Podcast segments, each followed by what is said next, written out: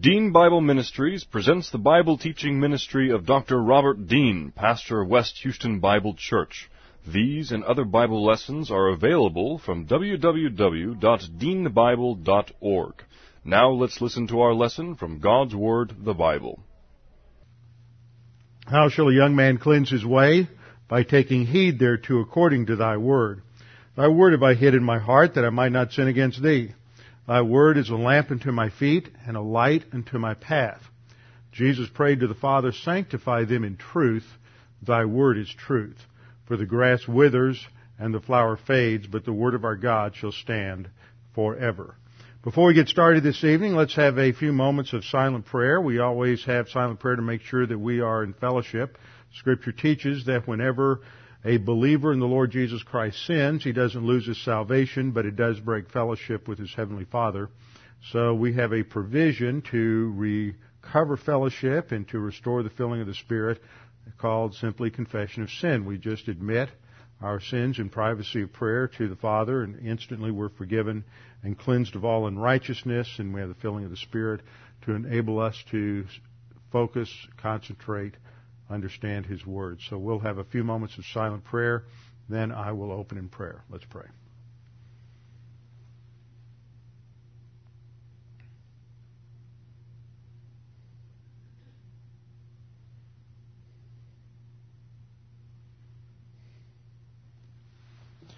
Father, we're very thankful that we can be here this evening to study your word. As the psalmist said, your word refreshes our soul. It is a uh, fortress. It's a bulwark for us. Your word gives us absolute truth. It is the light in which we see all light, and it is the framework within which we are able to understand and interpret everything within your creation.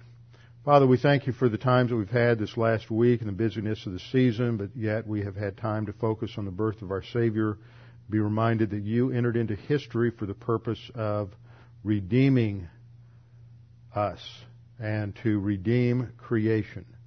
And Father, we pray that as we study your word, which is a vital part of that process, that we can understand these things and that we would come to a greater understanding of the scope of your plan for human history. We pray this in Christ's name. Amen. Well, we are in our study in Hebrews. We are in Hebrews chapter 8. And uh, we're not going to stay there for very long right now because of the nature of this particular passage. So make sure all the screen, everything's working. In Hebrews 8, 6 through 8, the writer of Hebrews is transitioning from a discussion about the significance of Christ's present high priestly ministry, that he has a unique priesthood built on the order of an ancient Gentile royal priesthood, the order of Melchizedek. Therefore, it's different from the priesthood of the Mosaic Law.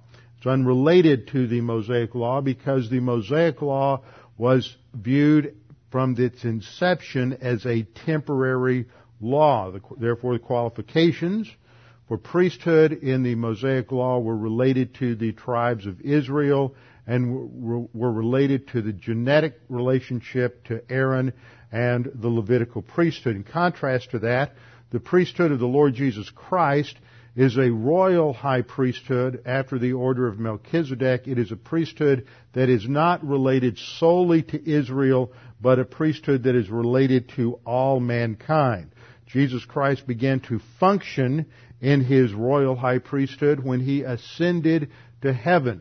In the events of his last days on earth, we have his crucifixion uh, in fulfillment of the Old Testament type of the Passover, where they, the Jews would sacrifice a lamb that was without spot or blemish, and that goes, went all the way back and looked back to their Exodus when they were delivered from slavery in Egypt.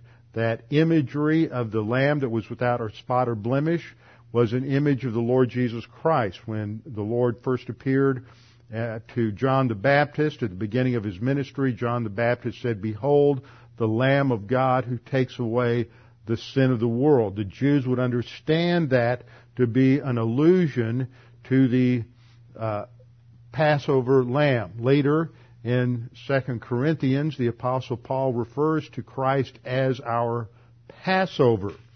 So, as part of his priestly ministry, he offers himself as a sacrifice on the cross for our sins, where he pays the penalty for our sins on the cross. Then he's in the grave for three days, three nights. He ascends on the day of first fruits. Everything in fulfillment of specific feast days and types in the Old Testament, all part of the uh, array of predictions, prophecies in the Old Testament, at least a hundred that were precisely fulfilled by the Lord Jesus Christ at the first advent.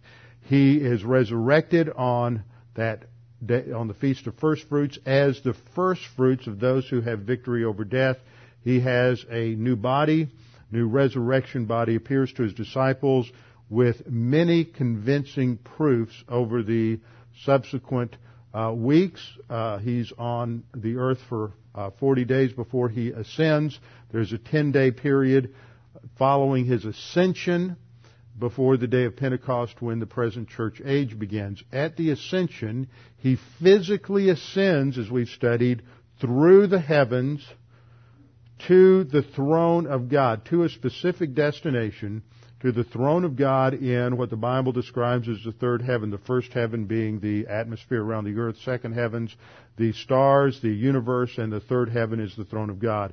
He ascends to the throne of God where he is presently seated. The Latin word was sessionem, which is became a technical word in theology for the session of Christ. He's seated at the right hand of the Father. He is not yet on his throne, the throne of David is prophesied in the Old Testament, but he is seated waiting the deliverance of the kingdom by uh, the Father to him. That deliverance of the kingdom comes when the Lord, when God the Father transfers to the Lord Jesus Christ judgment as per John chapter 5 when Jesus said all judgment would be given to him. That's the imagery we see and have been studying as a background in our Sunday morning series in Revelation, in Revelation chapter uh, chapter four and five, when the Lamb uh, who was slain uh, is the only one worthy to come forward and open the seven seal scroll.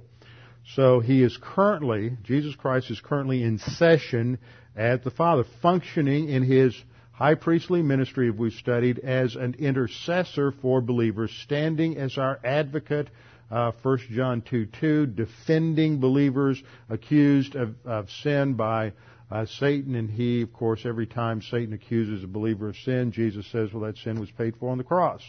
It's paid in full. And so the fact that he has this new position, uh, the writer of Hebrews has argued that a new priesthood necessitates a new covenant.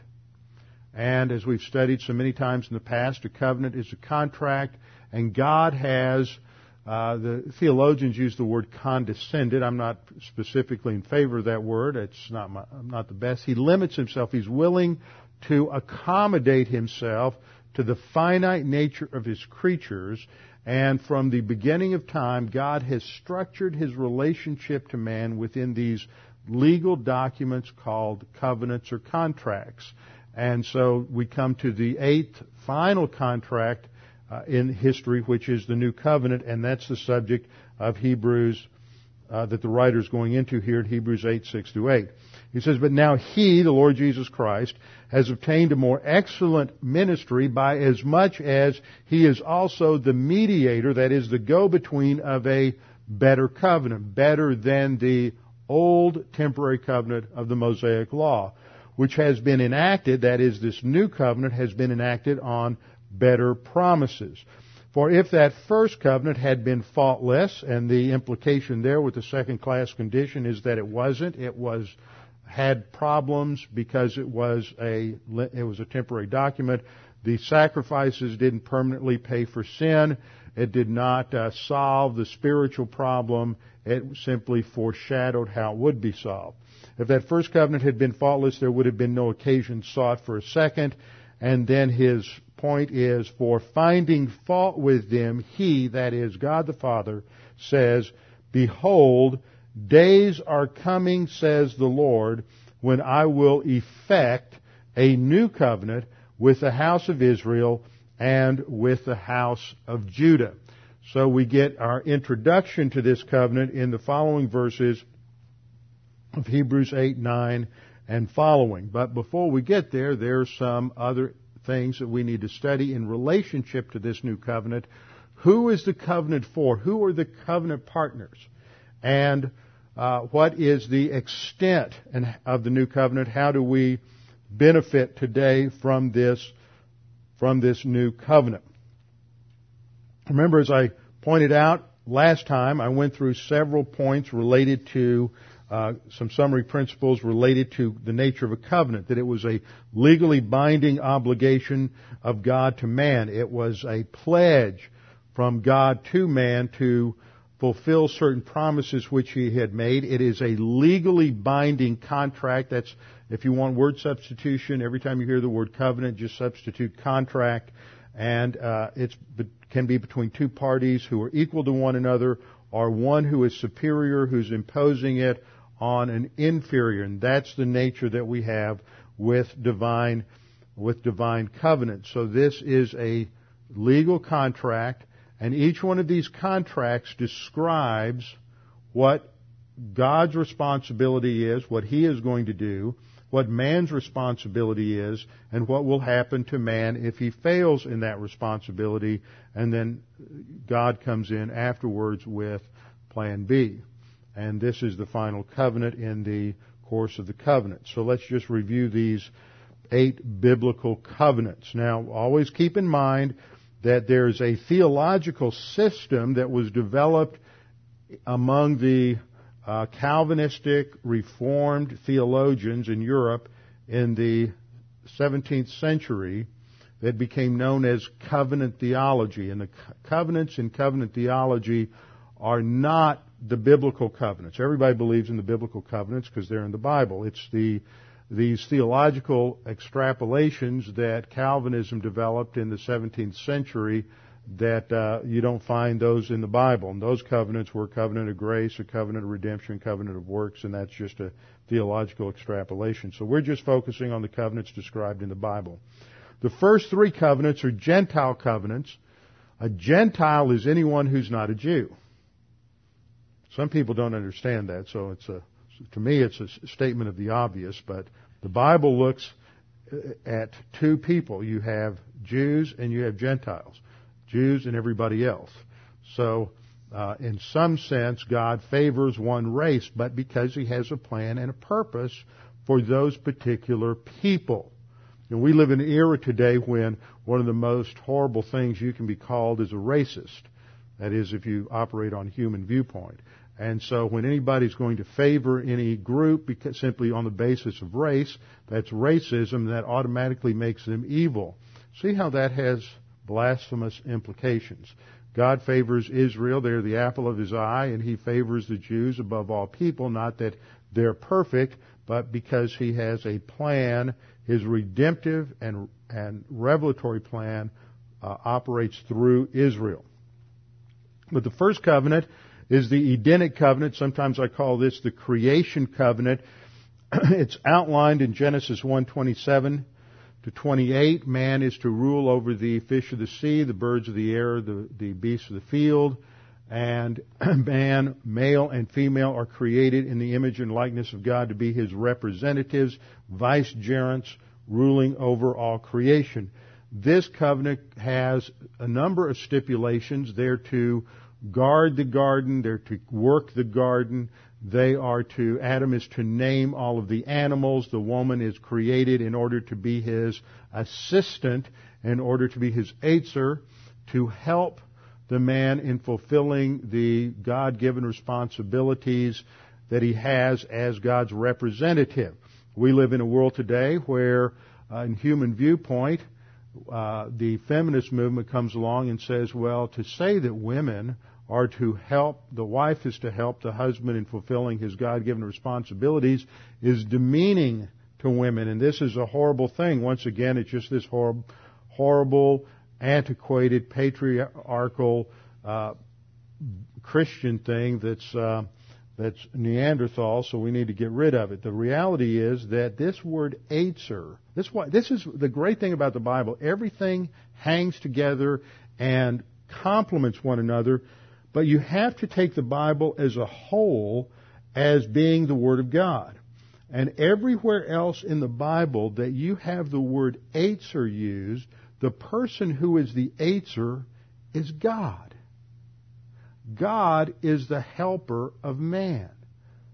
So if Eitzer is a demeaning role, as per the feminists, then that is a statement about the nature of God that God would be uh, in a demeaning role as an Eitzer.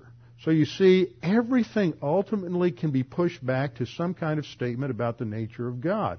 So when uh, the feminists come along with their propaganda and say women don't need to be helpers to the husband, then they're making a theological statement and blaspheming God because the underlying presupposition is that being a helper is a negative thing, and yet the only other uh, person in the Bible who's an Eitzer is God. What a glorious thing to be an Eitzer. That's a godlike thing. So the Edenic covenant comes crashing down when man violates the one prohibition not to eat from the fruit of the tree of the knowledge of good and evil. And that's at the fall. And so God goes to plan B, and there's a revision to the covenant. He has a codicil that comes in, and there are going to be certain stipulations. Man was to rule over the animals, but the, the woman listened to an animal. And so an animal is the one who brought the temptation and deceived her. And so now there's going to be a new relationship with the animals. Animals prior to the fall were uh, herbivores. They were omniv- they were um, uh, herbivores. They were grass eaters. But after after the fall, some become flesh eaters because now there's death, there's violence that enters in. Uh, the woman was to, uh, the man and the woman were to multiply and fill the earth, and it was going to be, it was supposed to be a completely wonderful thing with nothing, nothing negative. But now the woman is going to have pain in childbirth, a reminder of the uh, fall, the curse of the fall, the man who was to guard and take care of the garden, now the, the ground is going to produce thorns and thistles, and there's going to be uh, a laborious uh, work involved in uh, in pr- production from the soil. That the soil is now going to fight man, and so now labor becomes toilsome, and he uh, lives by the sweat of his brow. And uh, all of this is defined as the Adamic covenant spelled out in Genesis 3:14 through 19.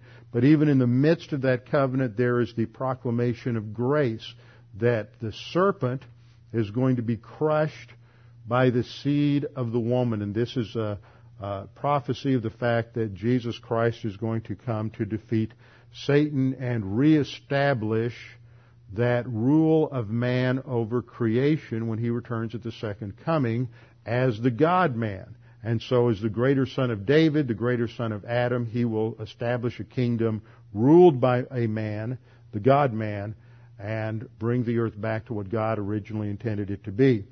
But the, as man developed from Adam, there was sin and disobedience. Men revolted against God, rebelled against God. Evil multiplied itself across the face of the earth. God needed to bring judgment upon the earth because there was also a, an invasion by the sons of God, which is a term for angels. There were demons who invaded sexually, seeking to destroy the genetic purity of the human race to block the seed of the woman. So there was a flood, and then in Genesis 9, God gives uh, the second revision of the original creation covenant. Each of these covenants, man is still supposed to uh, multiply, fill the earth. There's similarities, but each sphere of responsibility gets modified because because of sin and because of judgment. So under the Noahic covenant now there's going to be uh, uh, delegation of judicial responsibility to man, so that man in Genesis 9 is now responsible for policing uh, criminal behavior. And man's life is precious because every human being is in the image of God. And so God says whenever man sheds man's blood, man uh, shall shed his blood, the criminal's blood, indicating that human beings now have judicial responsibility to uh, adjudicate criminal action and to execute those who commit murder. And this is the basis for human government. It's the basis for law in human society. It's the basis for establishing the whole uh, principle of, of human government. There is a promise given with the Noahic covenant that this God will not destroy the earth by water again, and this is going to be symbolized by a bow in the sky, a rainbow, which is associated with, with God's presence in many other passages. And that rainbow is a constant reminder that God will never again destroy the earth by fire. I mean, by water. He will destroy it by fire. It's also a reminder that as long as you continue to see rainbows, just remember that means you're still supposed to execute criminals.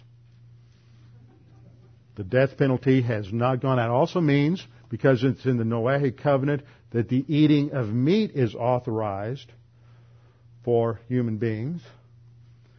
And so that means that you're authorized to go have a good steak and good prime rib. And you better do it now because the implication here is that when the millennial kingdom comes, we won't be doing that. Now my personal opinion is that God's going to create something like that's going to taste just like a good rare prime rib.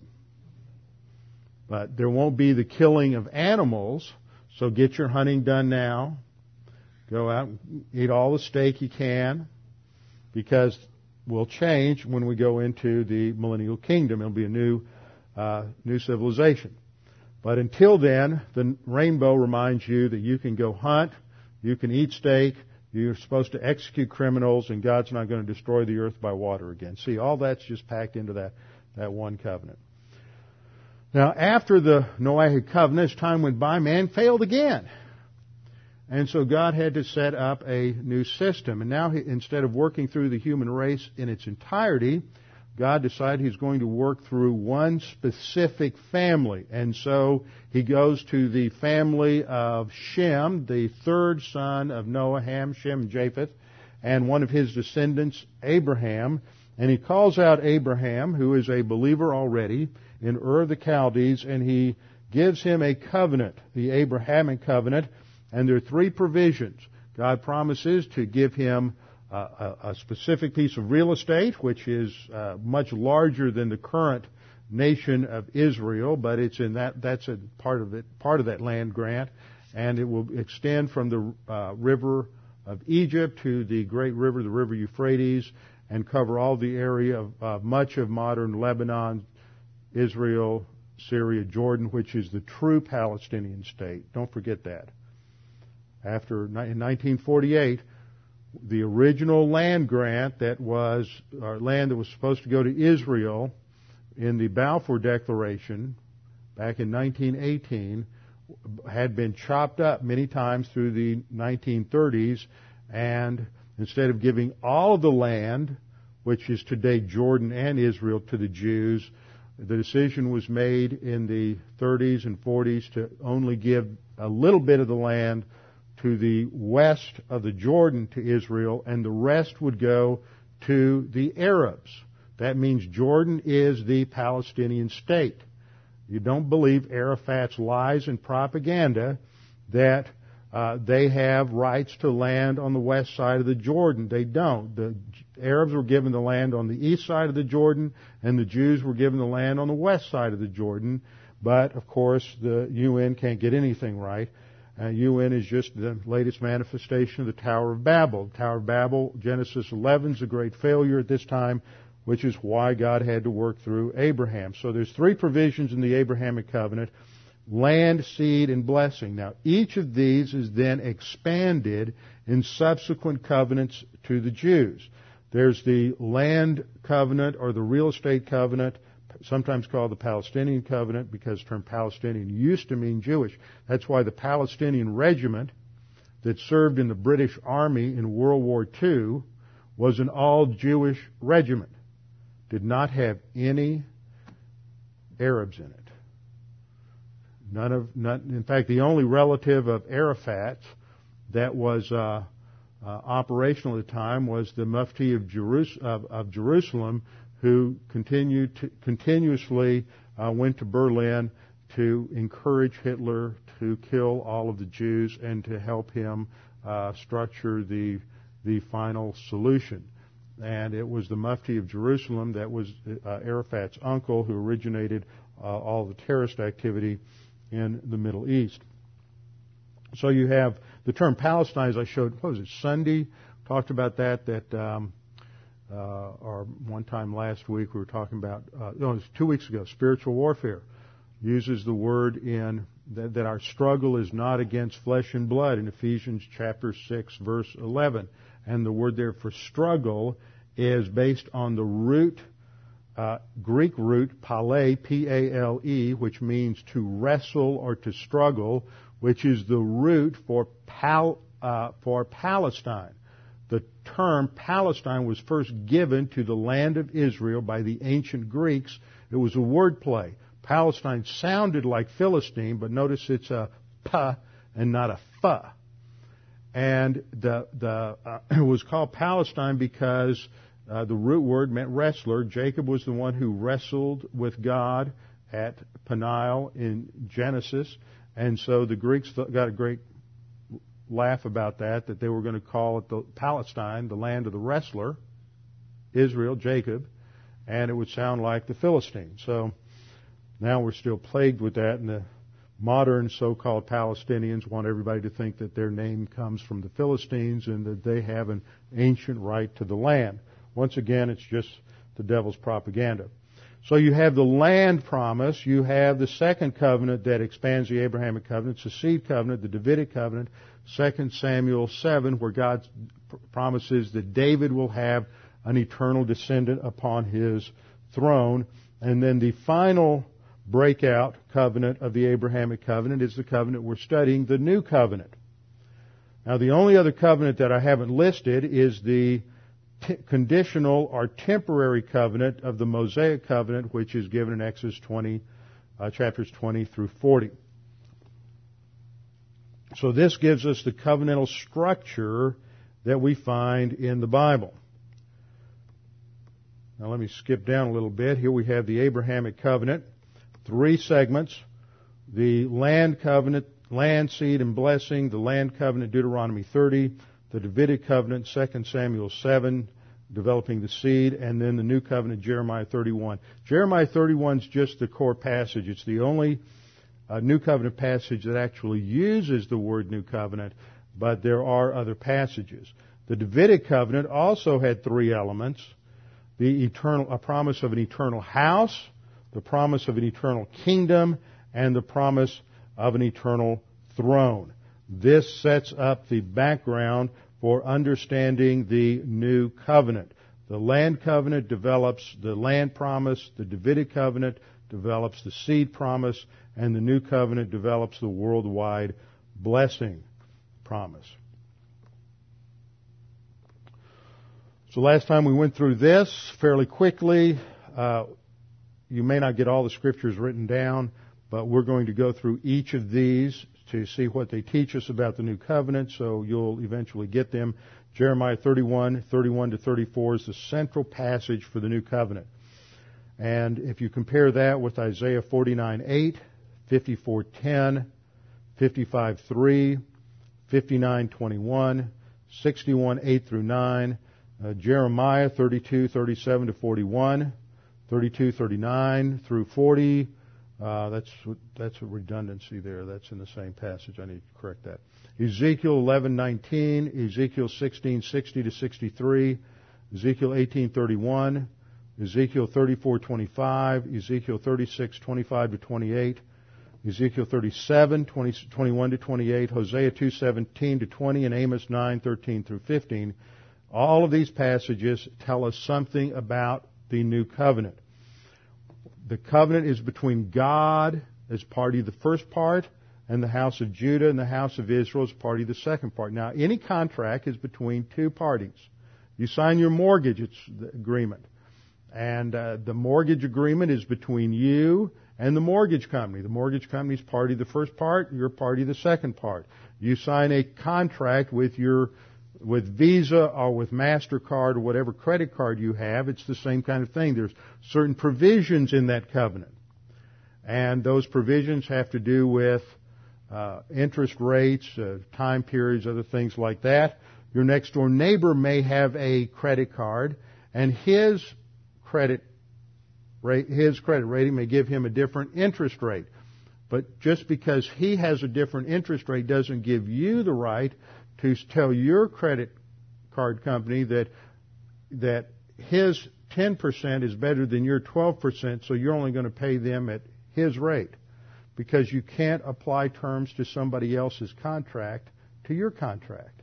And see, that's what happens in the study of Scripture is we have these contracts with Israel, and people want to come along and say that that applies to the church when the church isn't a party to the covenant. So when we look at the new covenant, the persons, party, the first part is God, party, the second part is the house of Judah and the house of Israel. There is never a mention of the church as a party to the covenant. Third, the importance of the new covenant. It provides for the regeneration of Israel. Remember when Jesus was asked by the uh, Sadducees, uh, they, they came up with this hypothetical case, always one of my favorites, where they come up with this woman. We have a woman and she's married to a man and he dies. She marries a second time. He dies. She marries a third time. He dies. Marries a fourth time. He dies. Marries a fifth time. He dies. Marries a sixth time. And they convene the grand jury. No, he dies. And uh, as the seventh time. And the Sadducees who didn't believe in resurrection says, well, who's, who's, uh, who's, who's going to be your husband in the regeneration.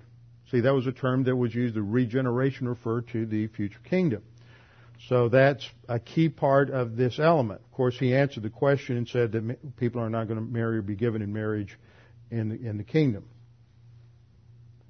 So regeneration is a key element. Also, it will be a fulfillment of all the other covenants and promises to them. What is one of the other covenants? So you're not zoning out from too much sugar Christmas. Let's think a little bit. What would what is one of the other covenants? Uh, what what, the, what is what does one of the other covenants promise them? Land.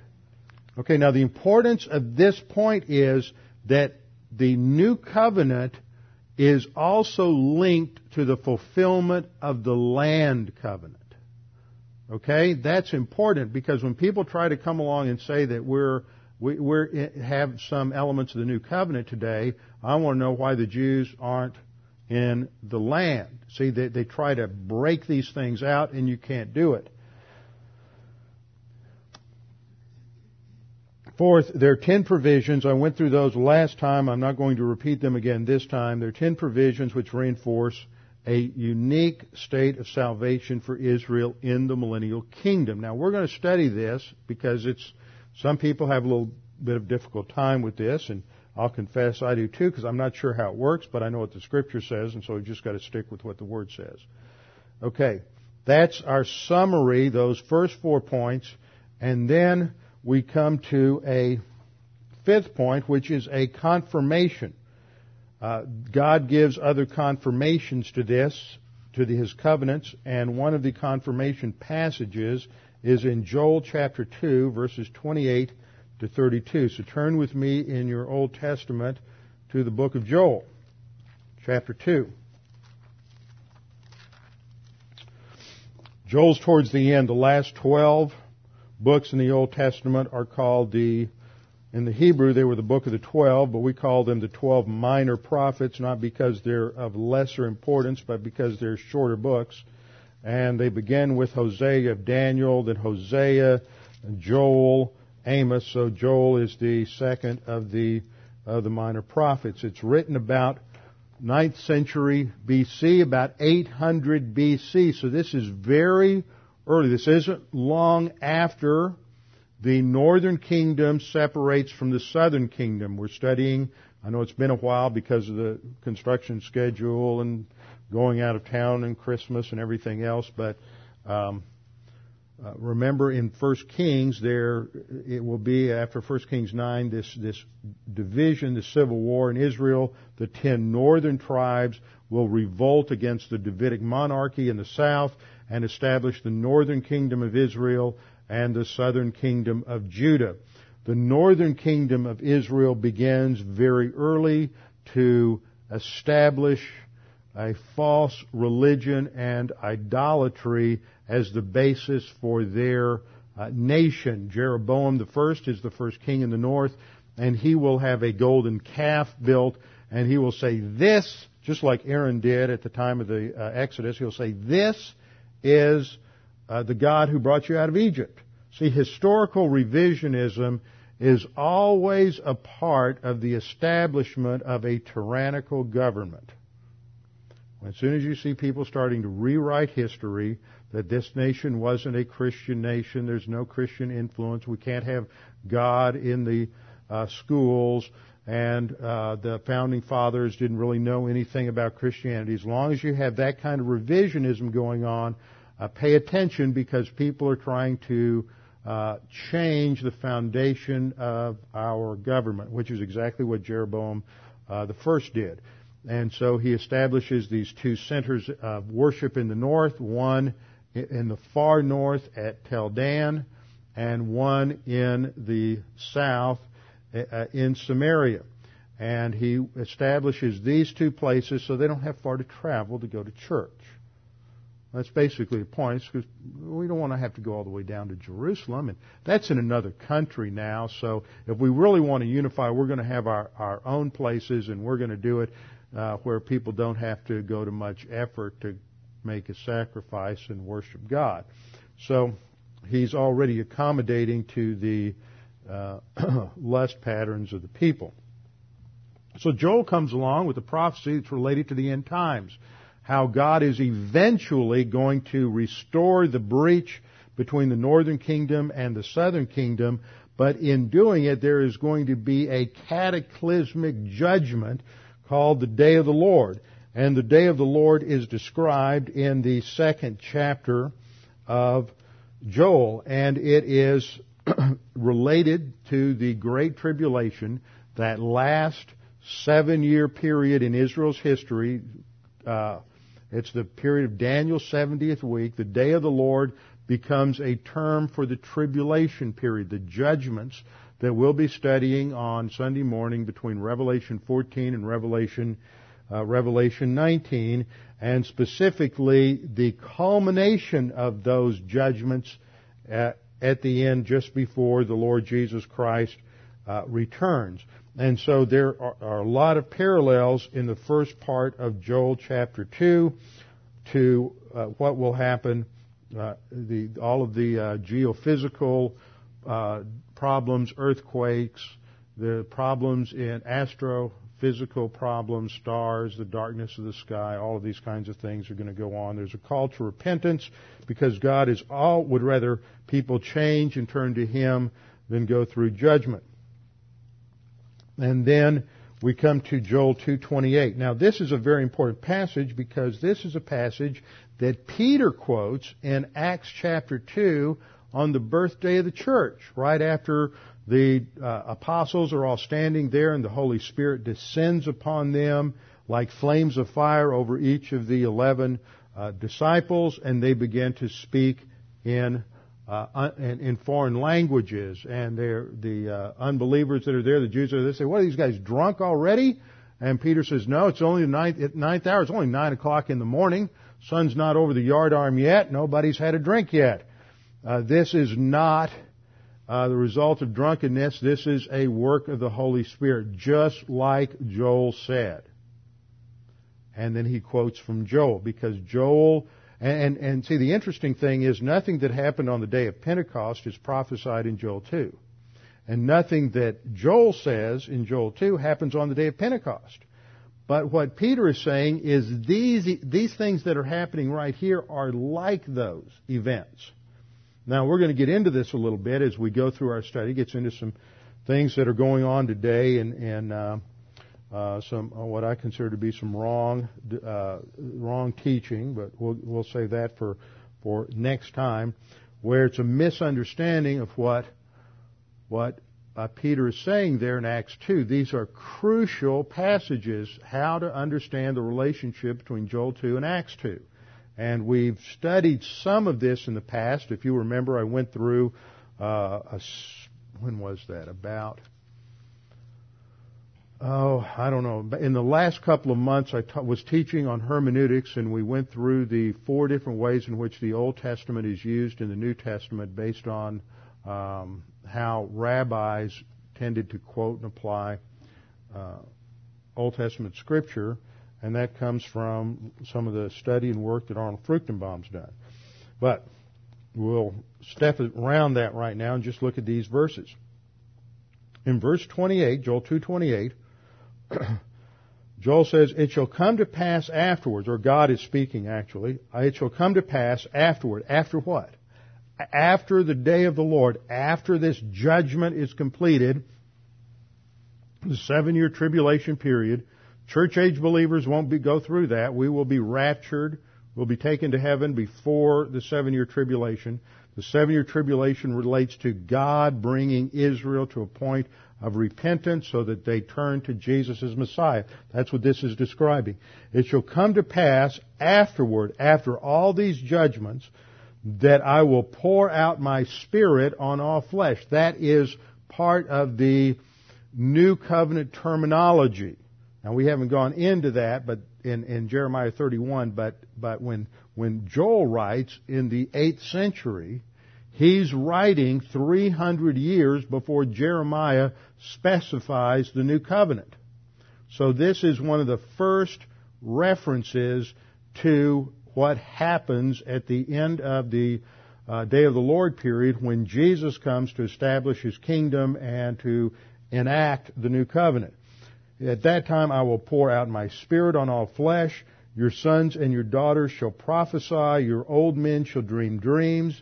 Your young men shall see visions, and also on my men servants and on my maid servants I will pour out my spirit in those days. See, in Jeremiah chapter 31, we're told that the key element of the new covenant is that all the nation is regenerated. The Holy Spirit indwells and fills every Jew to the point that no one needs to be taught about God because they have an internal knowledge of God and so there won't be a need for pastor teachers or evangelists among the Jews at all.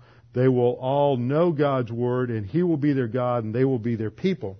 So this is clearly new covenant terminology, new covenant description in Joel chapter 2, 28 to 32. And we continue to read in verse 30, and I will show wonders in the heavens and in the earth, blood and fire, pillars of smoke, all related to the judgments that occur at the end of the tribulation. The sun shall be turned into darkness, the moon into blood, before the coming of the great and awesome day of the Lord. That is that final judgment that culminates in the campaign of the military campaign of Armageddon. And it shall come to pass that whoever calls on the name of the Lord shall be saved. Now that passage is quoted by Paul in Romans 11, which is one of your passages in the New Testament that, that relates to the uh, relates to the new covenant. In Romans 11:26, Paul says, "And so, and in this manner, as I'm about to tell you, that's the thrust of the of the Greek hutos there. In this manner, all Israel will be saved, as it is written, the deliverer will come out of Zion, and he will turn away ungodliness from Jacob. That is how they will be delivered. And at the end of the tribulation period, what happens, if you know the map of Israel, is at the midpoint of the tribulation, when the Antichrist sets up his statue, or sets himself up in the Holy of Holies of the tribulation temple to be worshiped as God, Jesus said in Matthew 24 that when you see this sign, flee to the mountains. Woe to the mother who's pregnant. Uh, woe to the person who's out in the field.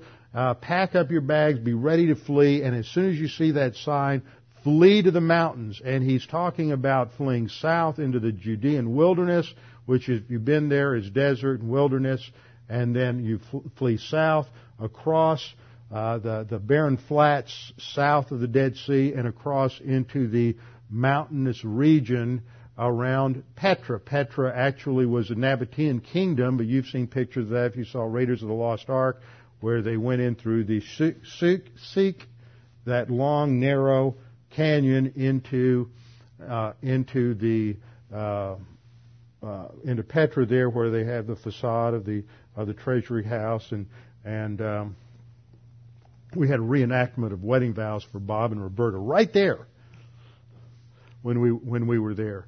And that's that's the northern part, and that whole area south of there is this rugged mountainous terrain. In fact, this last year when when we were there, we went up to the monastery, which is up about 1,500 feet higher than that area. We didn't go there the first year, and we walked up there, and we kept walking up the trail and walking up the trail, coming around a bend and walking up some more. And finally we got there and everybody was resting. And I saw this sign up on the ridge and said, great view this way.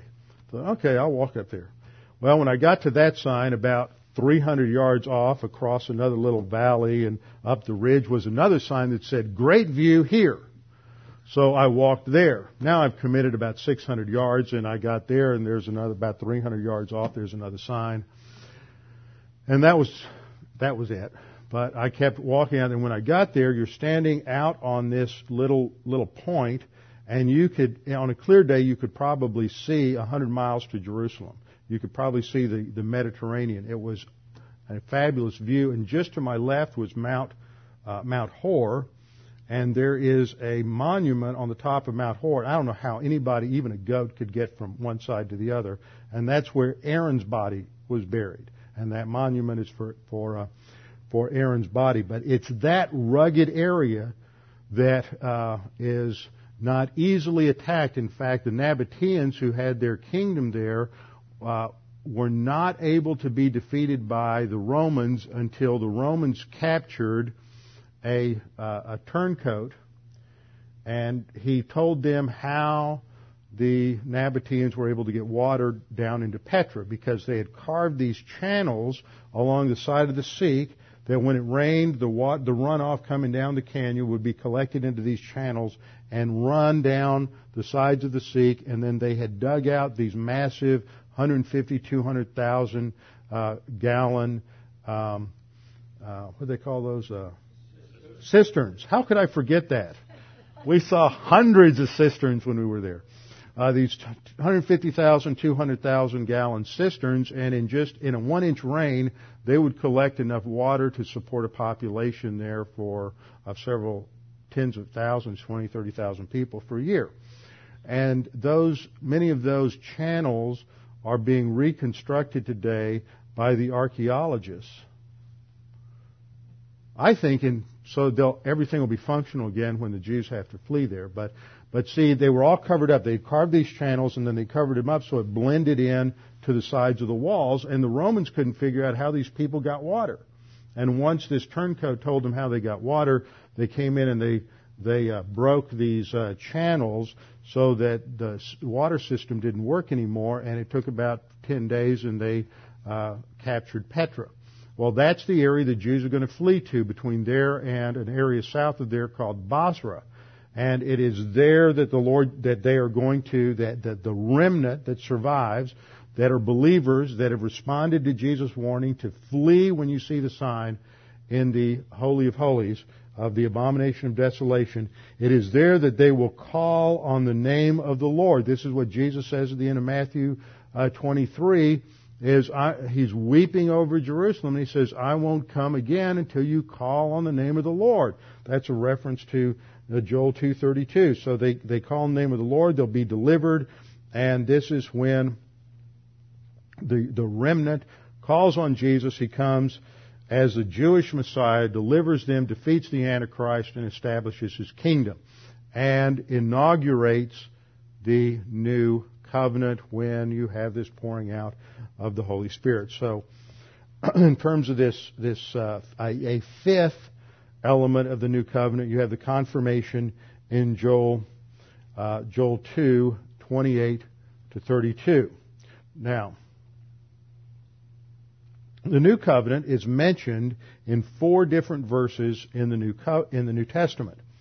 Just the very fact that we call it the New Testament versus the Old Testament is a recognition of the distinction between the Old Covenant and the New Covenant.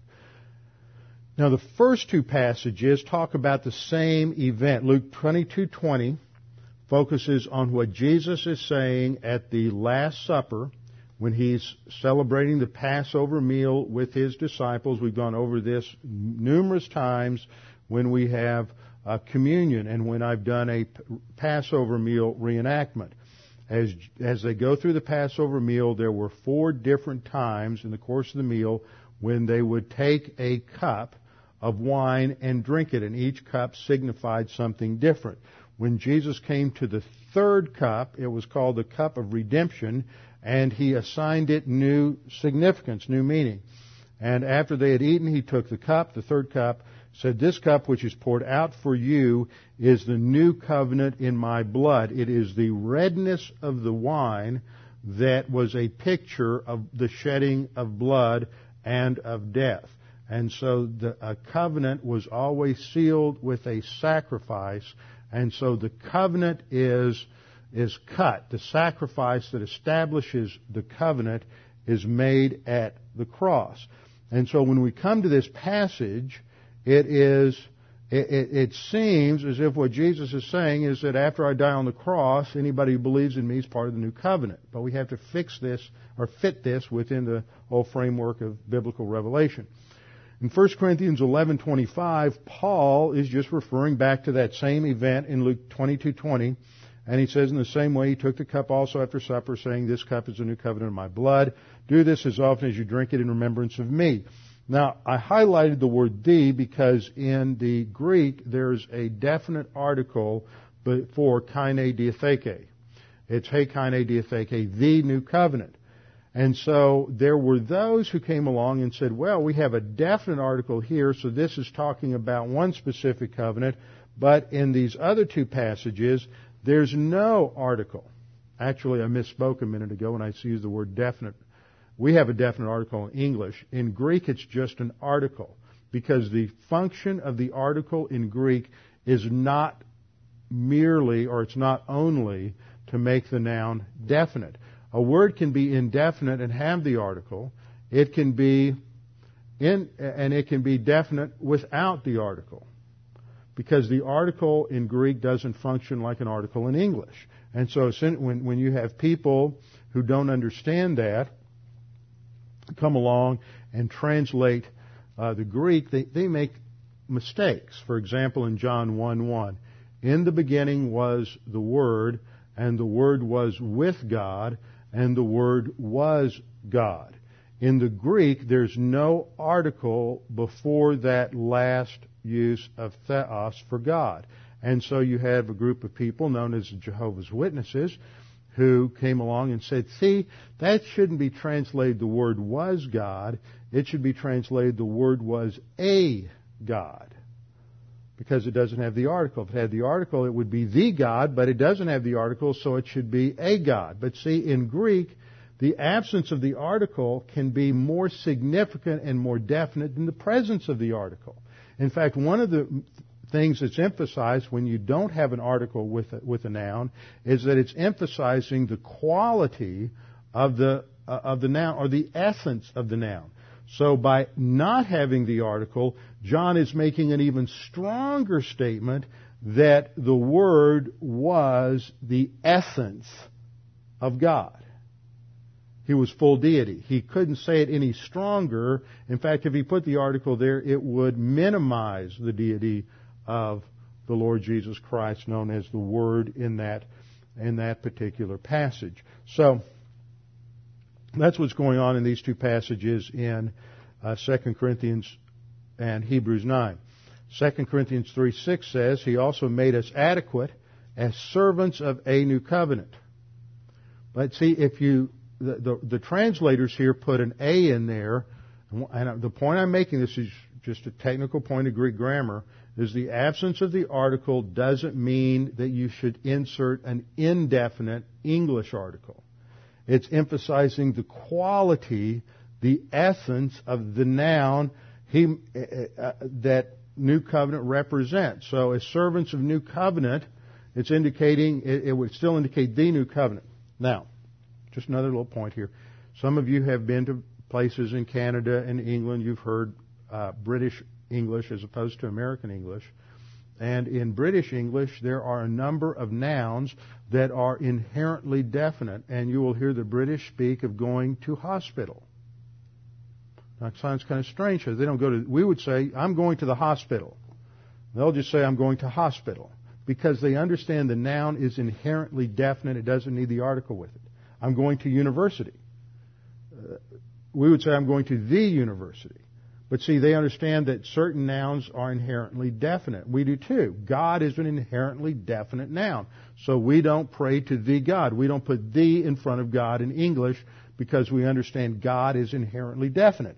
Well, the same thing is going on here. New covenant is definite without the article because he's emphasizing the quality and the essence and the significance of this new covenant. The same thing's going on in Hebrews 9:15. Now the reason I make that point is that there have been those, and some of you have heard people uh, teach this, who say that there are really two new covenants, and this is the evidence for a new covenant with the church because it's just it talks about a new covenant indicating that there's another new covenant. But again, this is a a misuse of Greek to try to use it to arrive at that conclusion. But that brings us to a very important point that we won't be able to get into uh, tonight, and that is looking at these issues related to whether there's one new covenant or two new covenants. And the conclusion that I've reached after years of studying this, going back, and, and I agree with uh, John Nelson Darby, who was the first systematizer of dispensationalism, that there's only one new covenant, and it's a new covenant with Israel and the church and, I mean, with Israel only, the house of Israel and the house of Judah, and that the church uh, benefits by way of blessing. In the same way that in the Old Testament, God made a covenant with Abraham and said, on the basis of the contract that I have with Abraham, I'm going to bless the Gentiles.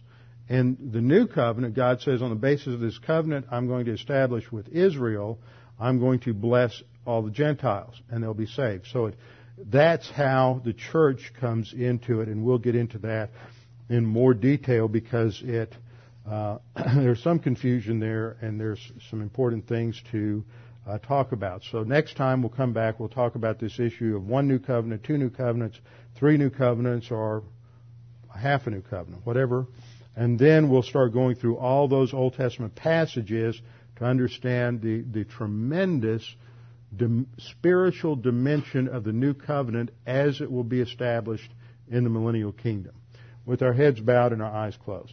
Father, thank you for this opportunity to study your word tonight, to look at these uh, important aspects, for they uh, indicate to us how your plan was set forth from the beginning, how you have worked through human history to bring about uh, the, the conclusion that will demonstrate your righteousness and your holiness and above all, we see your grace in providing a perfect and sufficient salvation for us through the Lord Jesus Christ. Father, we pray that uh, you would help us as we think about these things to realize that as those who are servants, ministers of the new covenant, we have a special privilege and special position and significance in this church age. We pray this in Christ's name. Amen.